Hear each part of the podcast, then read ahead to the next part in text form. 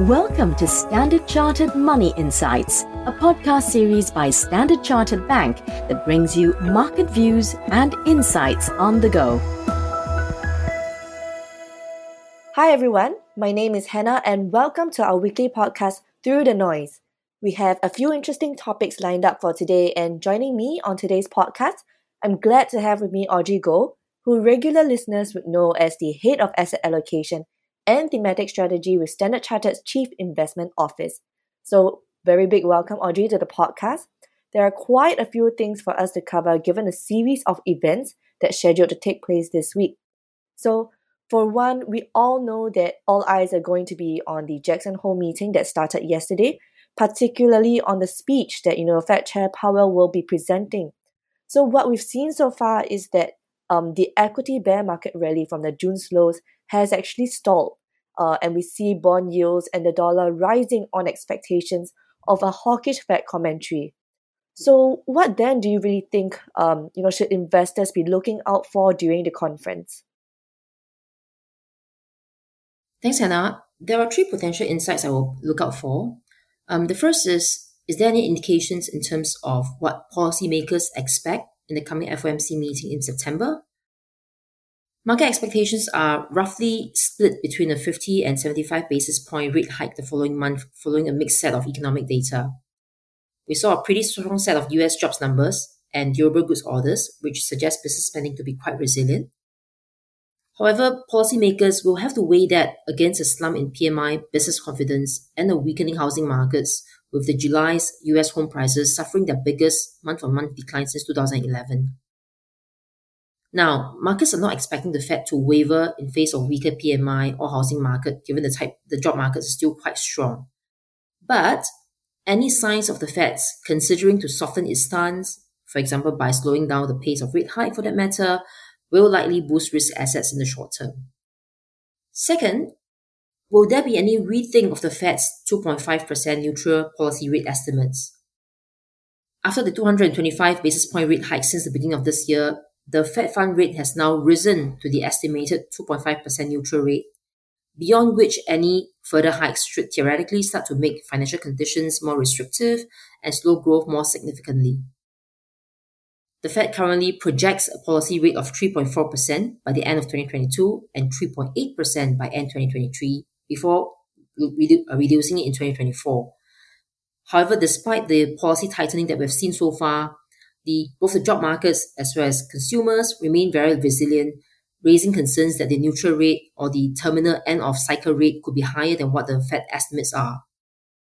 So any hint that Fed policymakers are considering an upward revision to these key rate estimates will likely to significantly shift market expectation. And in that scenario, that could potentially push the US dollar above its 20 year high and for the 10 year US Treasury bond yield to be pushed beyond 3.5%'s June peak.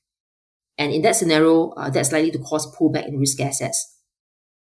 And then finally, you know, the factor that we'll be also checking out for is will there be any reassessment of the Fed's long term 2% inflation target? Now, I know that's probably a long shot, uh, but it is possible that the Fed may consider raising its inflation target on the ground that structural inflation has risen after the pandemic. And if that were to be the case, then this is likely to ease uh, investors' concern about an overly aggressive Fed policy in the coming month.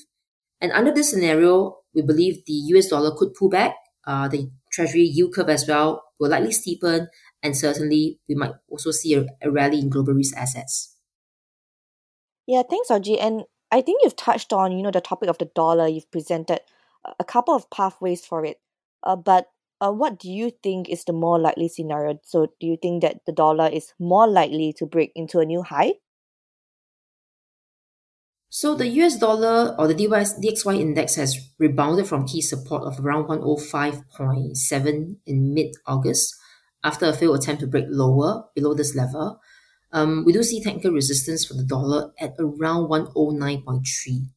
So, if we were to get a hawkish message from the Fed at the Jackson Hole, this would uh, further reinforce the near-term bullish US dollar trend that we've seen so far and bring 111.3 into focus.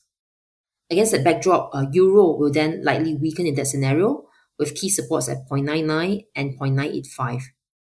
But of course, if we don't see a hawkish Fed catalyst, then in this case, the dollar index will then be more likely to fall back within its 105 to 109.3 range uh, for now. And okay, and then how about the US 10 year? You know, this year we've seen it hitting a peak in June of 3.5%. Um, but what do you think? Uh, is there a chance that it could retest the 3.5% level again? So, in the short term, um, technicals would argue for an extension of the current trend. Hence, I won't be surprised to see a retest of the uh, 3.25 interim resistance for now. Uh, but whether the yield turns lower from here or breaks higher to reta- uh, retest its June's high at 3.5% is likely going to be dependent on a few factors. Um, the first is the Fed's overall tone. An un- unexpected hawkish tone on either inflation or in the form of an upward revision in the estimated neutral rate at Jackson Hole, for example, could risk uh, pushing the yield above 3.25%. And the second factor I'll be looking at is really on US inflation data. Uh, any potential upside surprise from PCE data due this week or even ISM prices paid, for example, will be a risk to watch. And certainly we do we also have wage growth which will be coming through next week, as well as the August CPI release in mid-September that could all potentially uh, risk the US 10-year Treasury bond yield triggering a retest of the 3.5% yield level. And then lastly, uh, positioning, that's also key. Uh, we have seen reports of rising short positioning in favor of higher yields, and that basically raised uh, the upside bias on bond yields on the margin. Right. Thanks, Audrey. Um, now let's just shift over to equities and you know looking closer to home. Uh, we've seen a lot of news recently in terms of policy developments in China that are aimed at you know boosting the economy, and uh, I, I believe the CIO has a favorable view on Chinese equities. But objectively, what are the possible implications that we could see playing out on Chinese equities? So we have seen Chinese equities uh, recently underperforming global equities given a rather weak Q2 earnings season. About one eighth of the companies in MSCI China and one third of the onshore companies in A share uh, missed consensus earnings expectation. And let's also not forget the Chinese real estate sector is also under continued pressure, and we are continuing to see liquidity pressures on developers as well. However, overall, the uh, the well, the backdrop is quite challenging. Uh, we do see policymakers taking more uh, proactive action to support growth in the economy. For example, the Chinese authorities just unveiled a one trillion dollar yuan of economic stimulus to prop up the, the economy, and about 200 billion uh, will be through special bank loans as well as state-owned guarantees of onshore bond issuance that's being set, set aside for the property sector. And we also expect further cuts to the loan prime rates as well as more measures to support fundings for developers as well as projects under distress. And then in terms of the internet sector, uh, the this quarter as well, we're also seeing them uh, beating expectations in terms of earnings, given very strong discipline, uh, cost control, as well as measures to improve operation efficiency. Hence, from a near-term perspective, we do believe that there's a room for the internet sector to rebound, especially since regulators in China uh, may now allow US authorities to inspect the audit paperwork of US listed companies uh, in Hong Kong. So we continue to view the communication service sector, uh, which comprises mostly of China internet uh, consumption firm, as a preferred area within China market. All right, thank you, Audrey. I think there is a lot for us to think about and digest here. But that is all we have for today. So thank you for your time and sharing your thoughts with us. And of course, thank you to our listeners for joining us today um, on the Through the Noise podcast. Just as a reminder that if you would like to read more about our market views and strategies, please do take a look at the Standard Chartered Wealth Insights page on LinkedIn.